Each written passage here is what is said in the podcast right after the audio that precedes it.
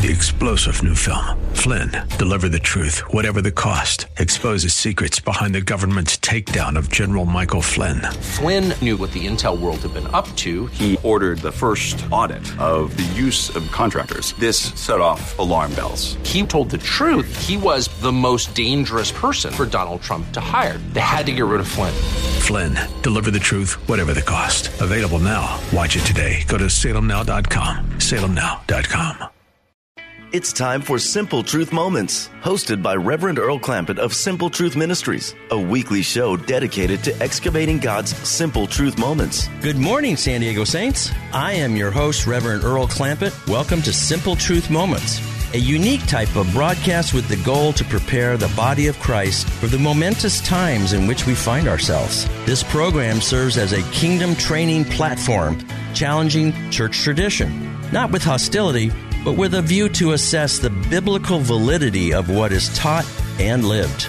So put on your seatbelt for an enlightening journey of cultural context and a fresh way to more thoroughly comprehend the kingdom ways of God. Good morning, San Diego Saints. Welcome back. So, um, we're going to continue We've been doing a series on this book called Homecoming How the Mystery of the New Covenant brings both Jew and Gentile back to Abba Father. And um, last week we were talking about the answering of the question of when we are born again, when we come to the Lord in faith, what is our true biblical identification? And um, we would, of course, say, well, we're, we're Christians. And, um, but there's so much that I've discovered in writing this book, language that Paul the Apostle uses in the New Testament that really doesn't talk a lot about the term Christian. And we talked about in the last show and I'm not going to go over a lot of the last show. I just want you to uh, be aware that um, we discussed at great length uh, Ephesians chapter 2 and what is our title um, when we become born again, when we come to know the Lord. And it's interesting that in the process of, of talking about what happens when Jew and Gentile come together, because uh, Messiah Jesus knocks down the wall of hostility between the two groups uh, when they recognize that as believers, they have a mutual father. And as believers, they also have a mutual enemy. And we started to uh, lay out in chapter 2 of Ephesians uh, last week that when we become born again, um, Paul says, You were, as Gentiles, because he's writing to the church of Ephesus. It's mostly Gentiles. And um, he is explaining that you were uh, aliens, you were strangers, you were far away from what God was doing in the original uh, First Testament.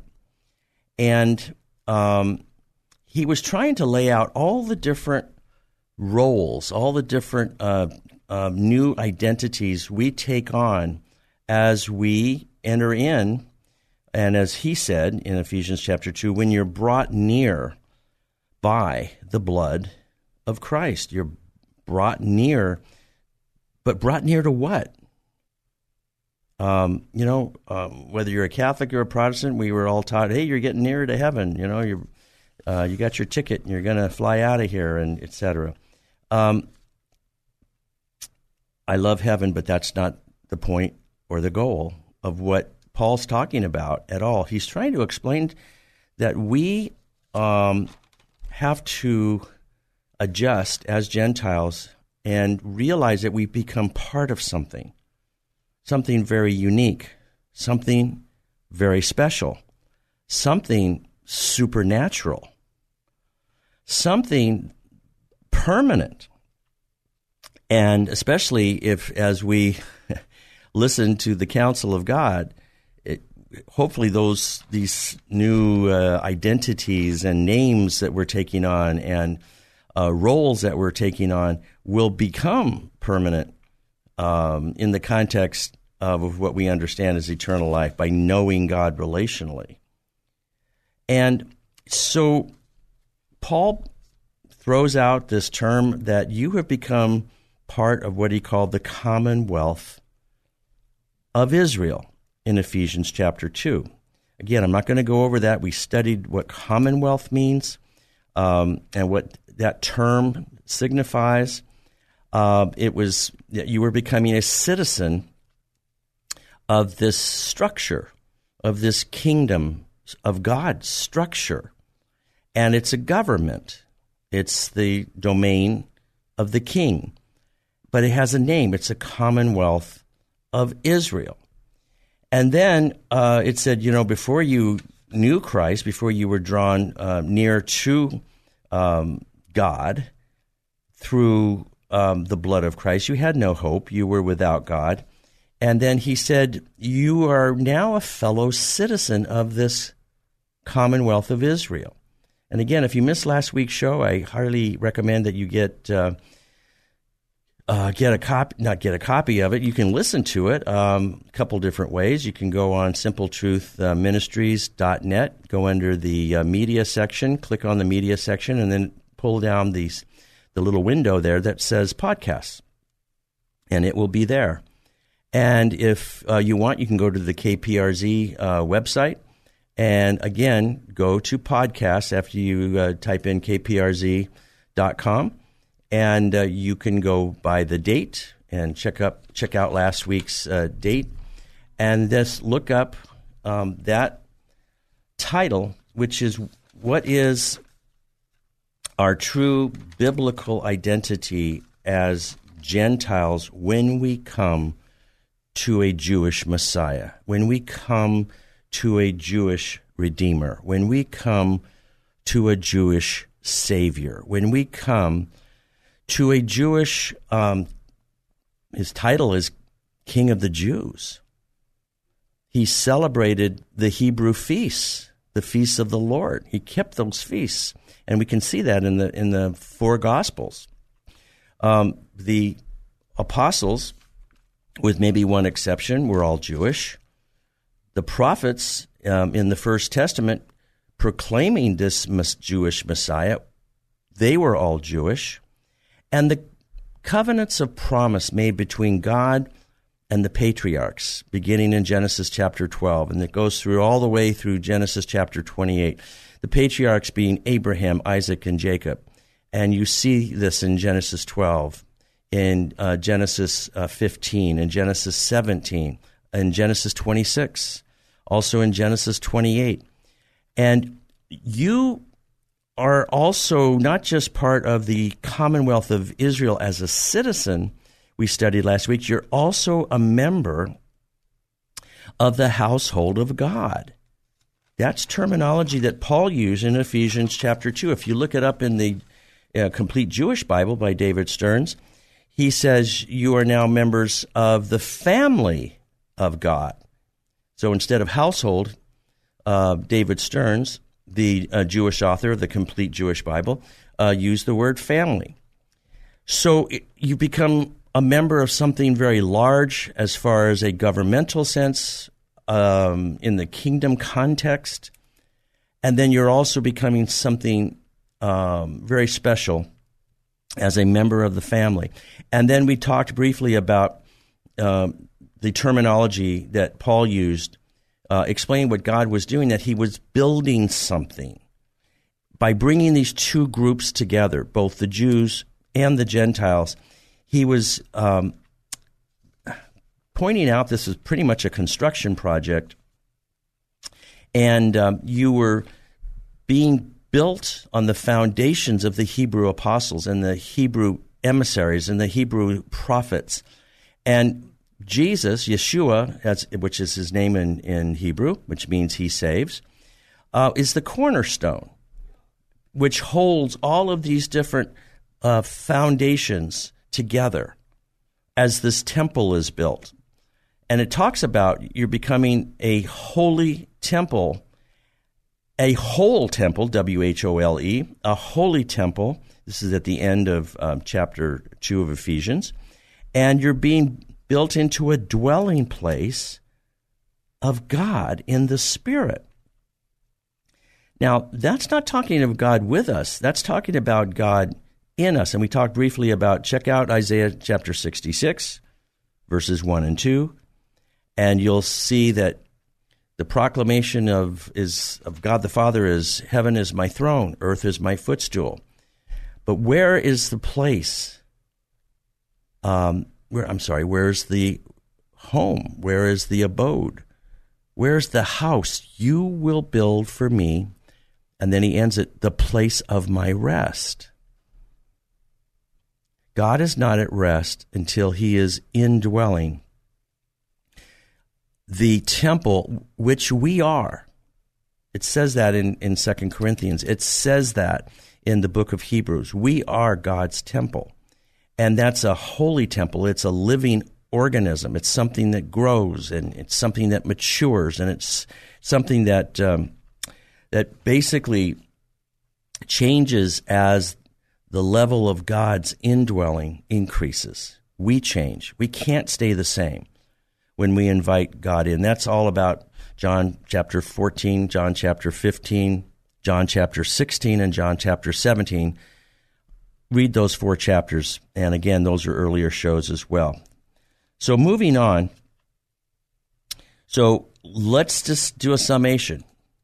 We are now members of the Commonwealth of Israel. We are fellow citizens. We are no longer considered aliens and strangers. And we are also now members of the family of God, members of the household of God. And we are being brought together in a construction project, the chief cornerstone of which is Jesus Christ of Nazareth. Yeshua HaMashiach is his Hebrew name. And that cornerstone is throwing down, breaking down the wall of separation of hostility between these two groups of children of God. And it, as such, through the Spirit, we are being built into an entire temple, a whole temple, if you will, a holy temple as well, into a dwelling place of God in the Spirit with a capital S. That's a process that takes time, but it's something that is experiential. It's something that's relational. It's it's eternal life, uh, as defined in John seventeen three. So let's move on we're going to um, forge ahead here, and we're going to ask a question. Moving on to Ephesians chapter 3, what else um, becomes our true biblical identity when we come to know Christ in faith, when we come to know Him relationally, when we basically sign on for this gospel message that Father God sent his Son in not only divine form, but also human form to basically uh, deliver us from the power of Satan over to the image and likeness of God. Does that sound familiar? Image and likeness? That's something that we were made for and made in in the first two chapters of the book of Genesis. God never has changed his mind, but he is doing something as far as restoration of his original blueprint plan that we find in Genesis chapter 1 and 2. So, what else do we become uh, when we accept Jesus as our Lord, as our divine Savior, as our deliverer? From the power of Satan over to God, as it says in Acts chapter 26. We, as we study Ephesians chapter 3 now, in the first six chapters, we become something with another title as well. And that is, and I'm going to read to you the first six chap, uh, first verse, six verses of chapter 3 of Ephesians. And I think I'm going to start off with the New King James, and then I will go over to the Complete Jewish Bible by David Stearns. So, after it talks in ending uh, chapter 2 of Ephesians, it talks about us um, being built into the whole building, being fitted together, growing into a holy temple of the Lord, in whom we are being built together for a dwelling place of God in the Spirit. Mind blowing stuff. We transfer over to the first verse in Ephesians 3, and he picks up, Paul picks up here, and he says, For this reason, I, Paul, the prisoner of Christ Jesus, for you Gentiles, if indeed you have heard of the dispensation of of the grace of God which was given to me. How that by revelation he made known to me, and here's the key word here the mystery. And he puts parenthetically, as I, as I have briefly written already, by which you read, you may understand my knowledge in the mystery of Christ. And in verse 5, he goes on to explain what that mystery is, which in other ages was not made known to the men, uh, sons of men, as it has now been revealed by the Spirit, that's a capital S, to his holy apostles and prophets. Okay, here it is. Here is the punchline in verse 6 that the Gentiles, that's the people of the nations, should be fellow heirs, H E I R S, of the same body and partakers of his promise in Christ through the gospel. Now, I'm going to read those same verses in the complete Jewish Bible, uh, chapter 3. Uh, Paul refers to the Galatians and he asks a question Who has put you under a spell? Before your very eyes, Yeshua the Messiah, that's Jesus, the deliverer, was clearly portrayed as having been put to death as a criminal. I want you to know um, just just this one thing. He's asking actually asking a question. Did you receive the Spirit? That's a capital S by the legalistic observance of the Torah commands, or did you receive the Spirit by trusting in what you heard and by being faithful to it?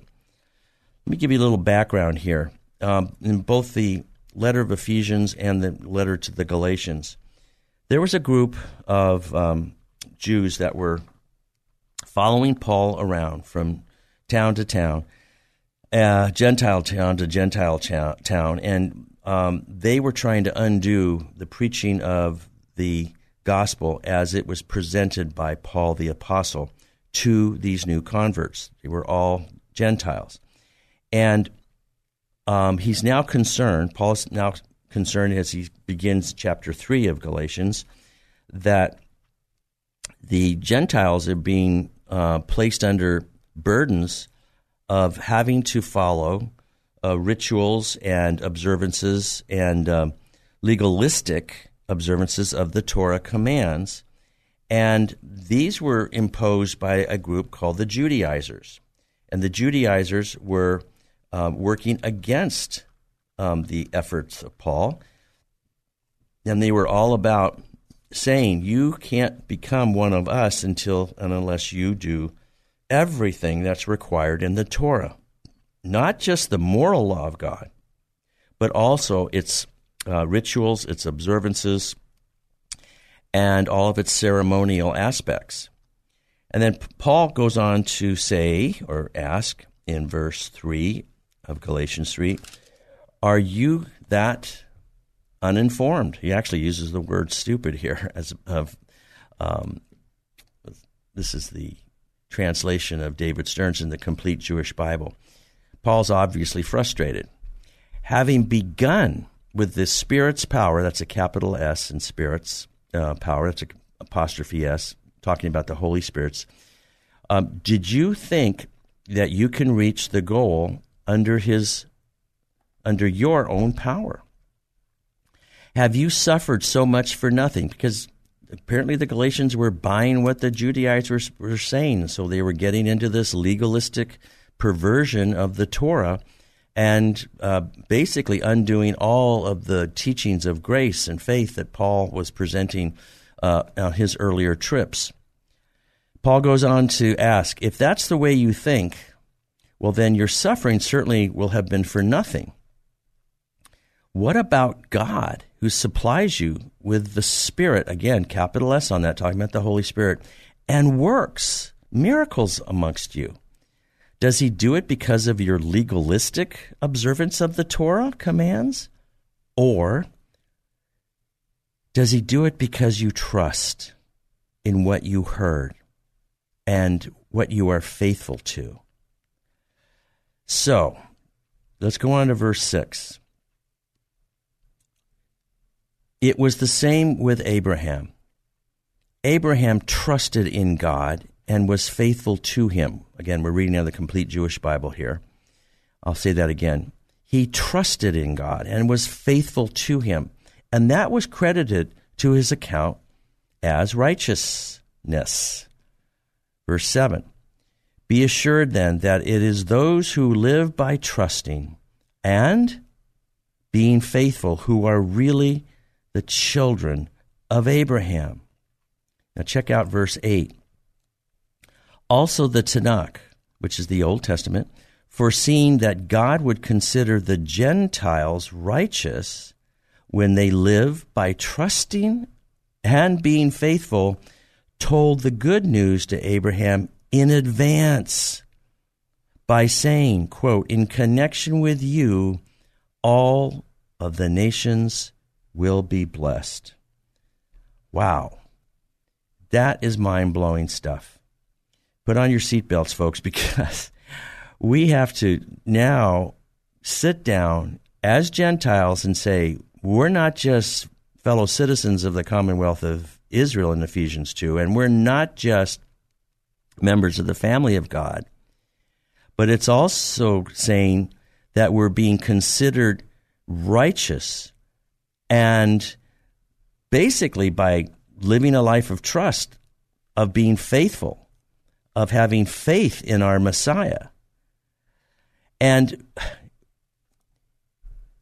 what Paul is trying to explain here is that this was so from the very onset when Father God was making a covenant with Abraham. The idea was always to include the Gentiles. The idea was always to include that the Gentiles would not just be second class citizens or add ons after the fact. No, they actually, because of trusting and being faithful, and thus, just like Abraham, he trusted God, he was faithful to him. And that relationship component was credited to Abraham's account as righteousness. In the Gentile Bibles, it says justified by faith. Okay? And it's basically the concept of imputed righteousness because of the quality of their relationship. Their relationship between Abraham and Father God was one of trust. It was one of being faithful. They made, Father God made a covenant, a contract, if you will, with Abraham, which included promises.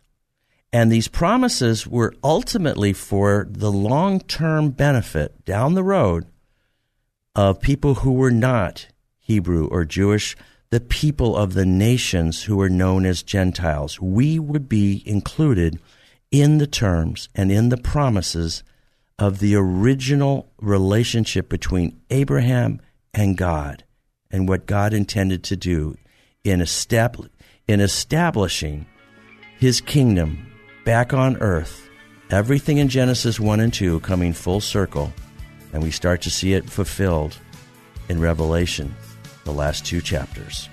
You ready for this, folks? Put on your seatbelts. We'll see you after the break. God bless.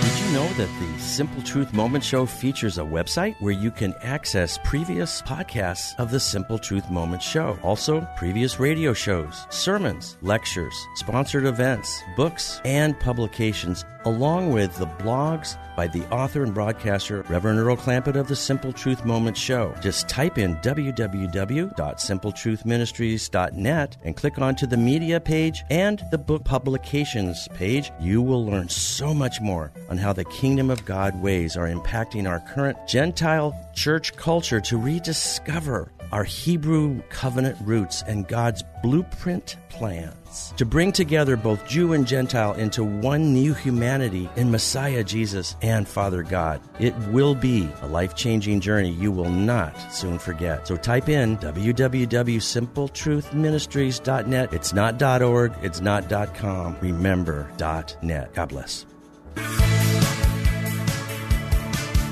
Welcome back, saints. We are taking a journey in the book called Homecoming How the Mystery of the New Covenant Brings Both Jew and Gentile Back to Abba Father. And we're studying um, Ephesians 2 and 3, and along with Galatians 2 and 3, uh, both epistles written uh, by Paul to basically congregations of Gentiles, and trying to explain to them that they were included as ultimate beneficiaries of a covenant contract that was made between Father God and Abraham, the first Jew, if you will. Abraham was a former Gentile. But when this relationship with God formed, he, in essence, became the first Hebrew, the first member of the Jewish uh, family and Jewish race. And all of the promises that Paul was trying to explain uh, in Ephesians 2 and 3, as well as Galatians 2 and 3, that were made between Father God and Father Abraham. Uh, one of those uh, significant aspects of a relationship with God is that he was to become, he, Abraham, was to become the father of not just his Jewish uh, lineage and Jewish progen- progeny, but he's also going to be the father of many nations. Now, we have to keep in mind that when we talk about groups of people in the scripture, there are only two. There are only two groups of people that are referred to in the scripture. Uh, the group one is um, the Jews slash uh, Hebrews, and um, gr- group two is um, the, what is called the Goyim in Hebrew, people of the nations, those who are non Jews. And so the amazing revelation, and let's just call it, it's a revelation of what Paul calls a mystery. Um, and in the Complete Jewish Bible by David Stern, he uses a different word other than mystery in the translation. He uses the word uh, secret plan. So God's secret plan was to include in this family restoration program not just a relationship between Abraham and his downline sons, daughters, but also this other group called the people of the nations, the Gentiles. And they were also to be included as members of the family. They were also to be included into the concept of the Commonwealth of Israel, which in a kingdom context is basically bringing the kingdom of God, the God's government, from the heaven the heavenlies to the earth.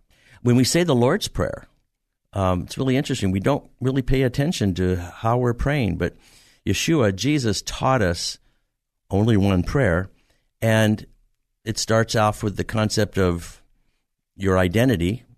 Jesus looking at you saying, Our Father. We're talking family now. When he's teaching us how to pray, if Jesus is on earth, hypothetically, teaching me, and I was one of the apostles or disciples back in, in the day when Jesus was on the earth. And he's answering the question, How do we pray? And he starts off by saying, Our Father.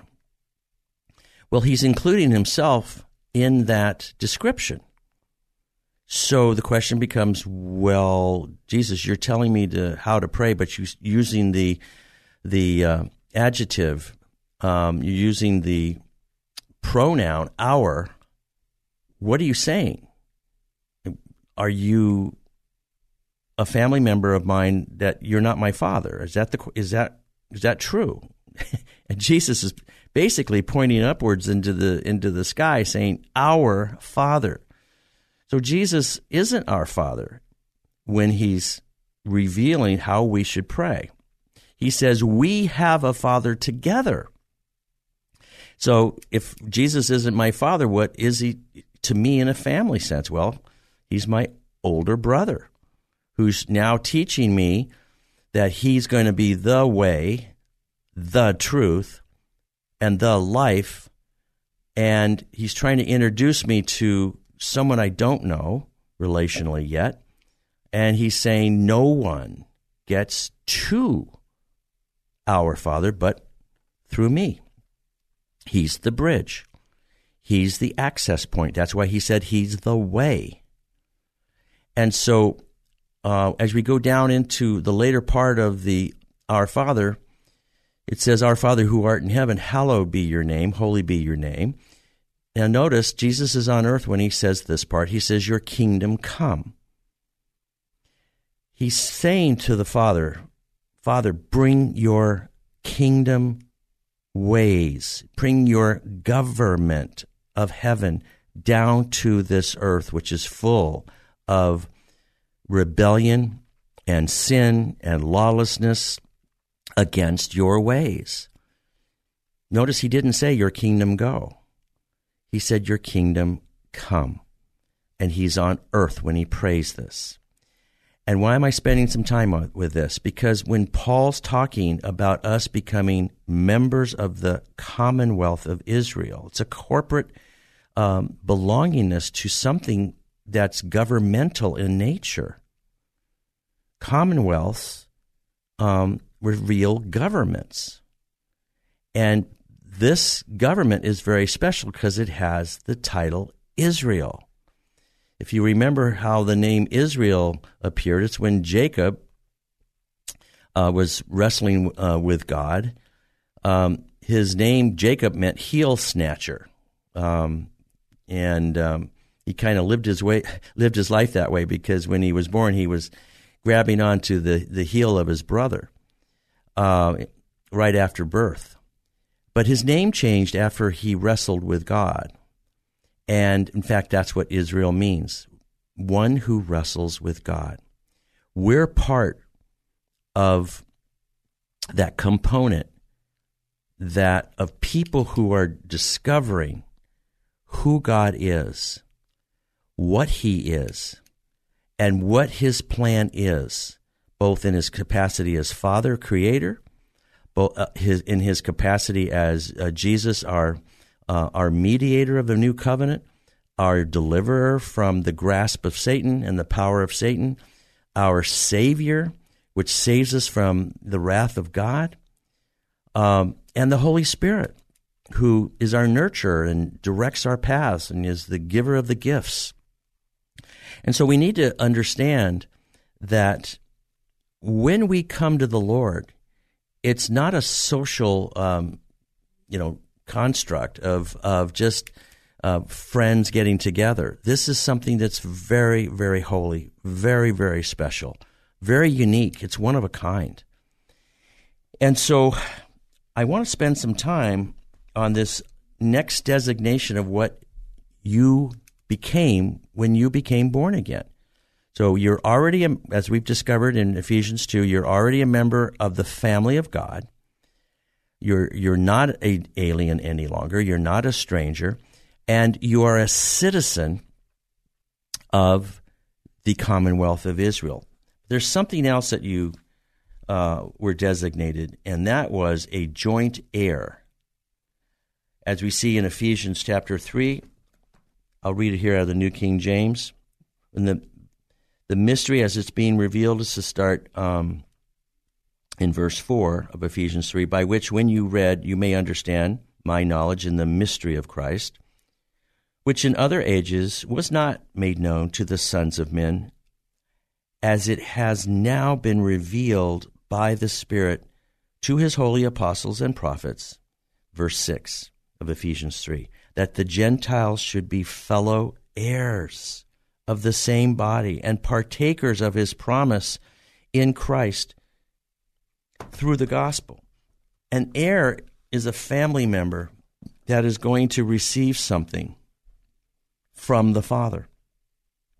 If you think about um, a situation when you have family law, um, and when you get into the areas of uh, testamentary trusts, wills, probate, um, it's all about family structure and passing down um, wealth and blessings from the creator of the will, the creator of the trust, down to the heirs in the family. And we're now considered not just members of the family, but joint heirs, H E I R S, which means we are about to receive everything that Father God has planned for us since the beginning of time. Going back to Genesis chapter 1, going back to Genesis chapter 2, everything that the Father had planned for us. He never changed his mind that we were going to inherit and receive. So, uh, I want to go to Galatians 3. I want to go back to verses uh, 6. I'm going to read this out of the Complete Jewish Bible. Okay. It was the same with Abraham. He trusted in God and was faithful to him, and that was credited to Abraham's account as righteousness. Verse 7 Be assured then that it is those who live by trusting and being faithful who are really children of Abraham. So there's your new there's your new designation. There's your additional title. You're, if you're as you're part of the family of God, you are also a child of Abraham as a Gentile. Now let's go on to verse eight. It goes on. It says also the Tanakh. Now the Tanakh is the Jewish um, expression of, of the Old Testament. Also the Tanakh foreseen in other words, seen ahead of time, that God would consider the Gentiles righteous, just like Abraham, when they live by trusting and being faithful. Told the good news to Abraham in advance. In other words, this mystery was revealed to Abraham way ahead of time, way ahead of Paul writing about it in Ephesians chapter 2 and 3, way ahead of Paul writing about this mystery being revealed in Galatians 2 and 3 about what our status as Gentiles happens to be. So Abraham finds out about it in advance by saying, and this is what God said to Abraham In connection with you, all the nations will be blessed. That's inheritance. And that means the people of the nations. That means people who are not ethnically Jewish. That means people who are were outside of the commonwealth of Israel. But when they became born again, they are no longer aliens. They are no longer strangers to these covenants of promise that God made with Father Abraham. It's not exclusively for the Jews. In fact, I will go so far as to say, I've, I mentioned this in my book, Homecoming. Those covenants that were made between Father God and the Jewish patriarchs were ultimately for the benefit of the Gentile people, the people of the nations. Think about God's plan. He wanted to set up a prototype of, of a group of people who would display and be an example of how it looked like and felt like and what it what what the experience was like to have a relationship, ongoing relationship with Father God Himself, and that demonstration was going to be a light to the nations. Read Genesis chapter 12. Read Genesis chapter 15. Read Genesis chapter 17 and find where you are as a member of the Gentile nations in those Jewish promises to a Jewish patriarch.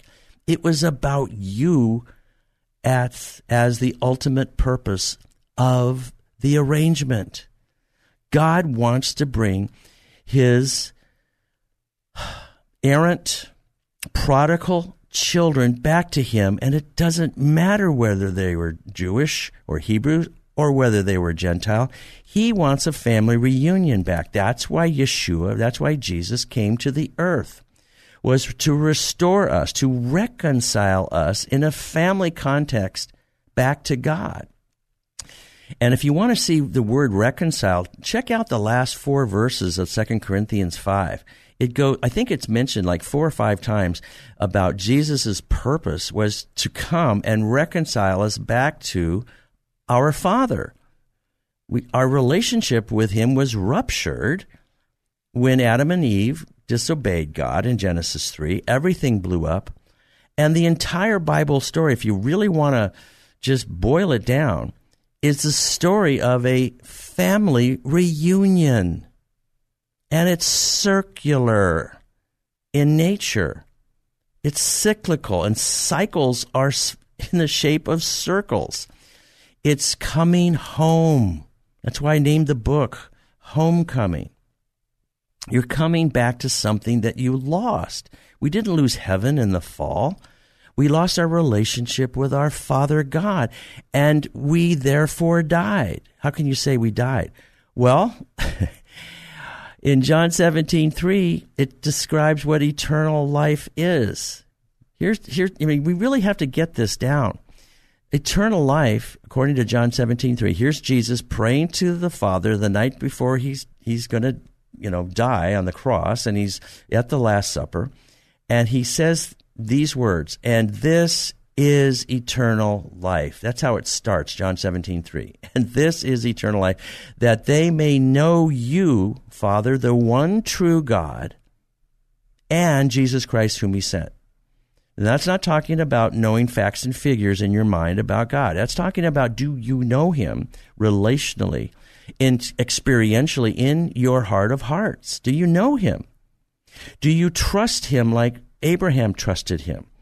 Do you have faith in him like Abraham had faith in him? Were you, are you being faithful to God in your relationship as Abraham was faithful to God? Wow. If you don't think that that march up Mount Moriah, those three days, where God's saying, um, you got to give me back your son, Isaac, who supposedly is going to be this next step of the of the uh, covenant promise.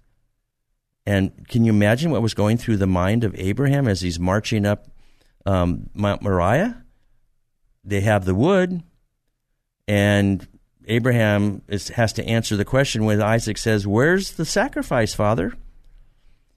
He trusted God to the point where he says, I don't know how you're going to do this, but if I have to sacrifice my son, you're God, and I'm not. And I know that you are going to keep your promises irrespective of the fact that I may plunge my, my knife into him as a sacrifice. And you know the end of the story. When God sends an angel to grab Abraham's hand to say, Don't do it, now I know what's in your heart. I know that you fear me. I know that we have that special, close relationship. You know, there's an adage that if you ever get something from God, you have to get it twice. You have to receive it two times. Why? Because if you get something from God and then you clutch onto it and you don't want to give it back, it's become an idol in your relationship with God, interfering and acting as competition for your time and attention. And so oftentimes God gives you something and says, now give it back. He wants to see where our, our set of priorities are relationally with Him. So let's get back to these promises that we are now, as heirs, Gentile heirs, are going to receive along with the Jewish children of God. So look at verse 8. Also, the Tanakh, foreseeing that God would consider the Gentiles righteous when they also live by trusting and being faithful, told the good news to Abraham in advance by saying, In connection with you, all the nations will be blessed. We Gentiles are the nations. Okay, look at verse 9. So, then, those who rely on trusting and being faithful are blessed along with Abraham, who also trusted and was faithful. Okay? Where, am I, where was I just reading? That was verse 9 out of Galatians 3, out of the Complete Jewish Bible. All right, so let's go on to. By the way, I want, I want to re- remind you in verse 7, you now have a new title that you want to add to that list from last week's show. You are now sons of Abraham. Okay? You're children of Abraham, sons and daughters of Abraham. That's in verse 7 of Galatians 3. Okay. Um, takes, let's take a look. Let's just leave Galatians here for just a moment. Let's go over to Romans chapter 8, uh, verses 1 and 2. And, and then we'll take a little journey into Romans 8 a little deeper, and you'll see where this concept of heirs shows up. And in Revelation 8, I'm going to read out of the New King James. There is now no condemnation to those who are in Christ Jesus, who do not walk according to the flesh, but according to the Spirit. That's a capital S. For the law of the Spirit of life in Christ Jesus has made me free for the law of sin and death. So let's jump over now to verse 14 of Romans chapter 8. We're going to build upon the concept that we've been introducing. For as many as are led by the Spirit of God, again, capital S on Spirit, these are sons of God. So you see how this is reiterating what we've already seen in Ephesians 2 and 3 and Galatians 2 and 3. Go on to verse 15.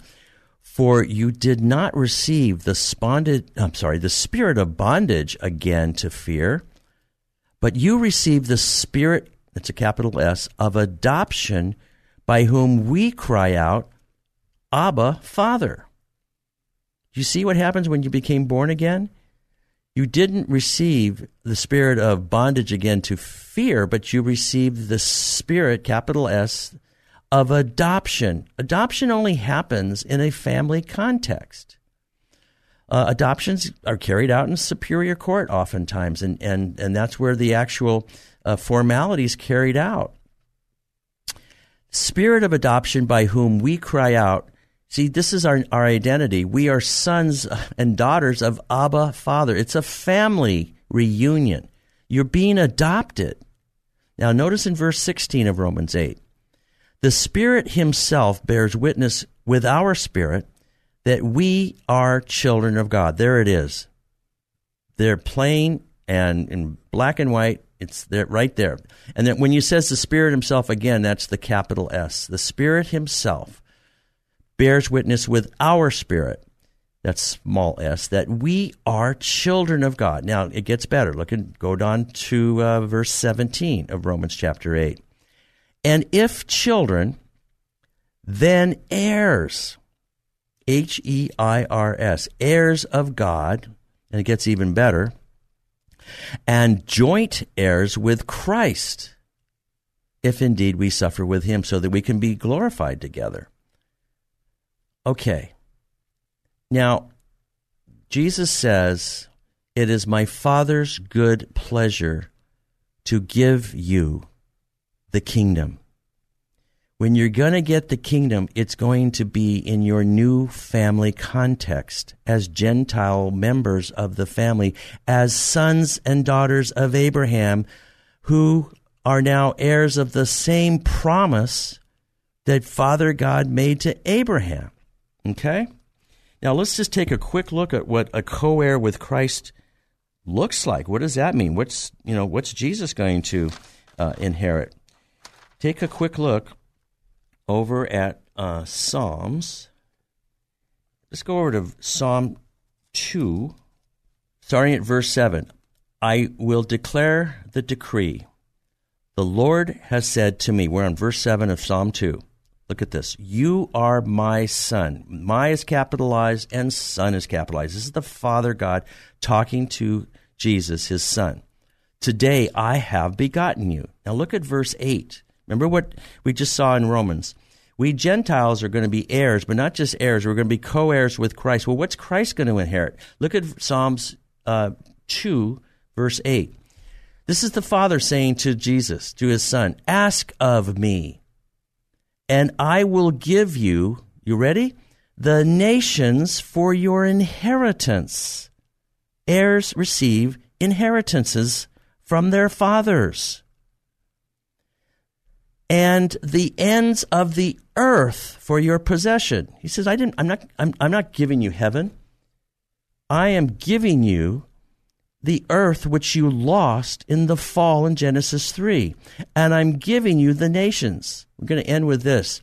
The second temptation of Christ, Satan brought Satan up to the top of the mountain. He didn't show him heaven as the big prize. What did he show him?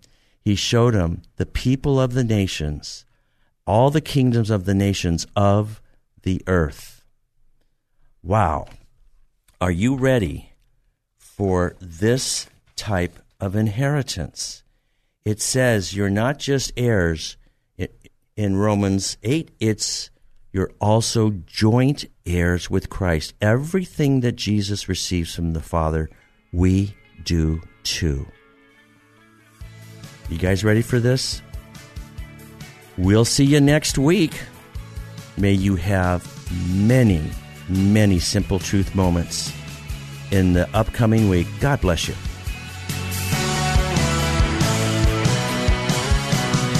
Thank you for spending your time with us excavating God's simple truth moments. For more information and resources, visit simpletruthministries.net. That's simpletruthministries.net. To contact Simple Truth Moments, email me at earlsimpletruth at gmail.com.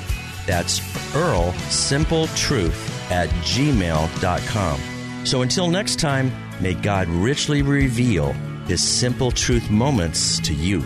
You've been listening to Simple Truth Moments. Join Reverend Earl Clampett for another episode next Sunday at 11 a.m. right here on K Praise. Three star general Michael J. Flynn, head of the Pentagon Intelligence Agency, knew all the government's dirty secrets. He was one of the most respected generals in the military. Flynn knew what the intel world had been up to, he understood its funding. He ordered the first audit of the use of contractors. This set off alarm bells.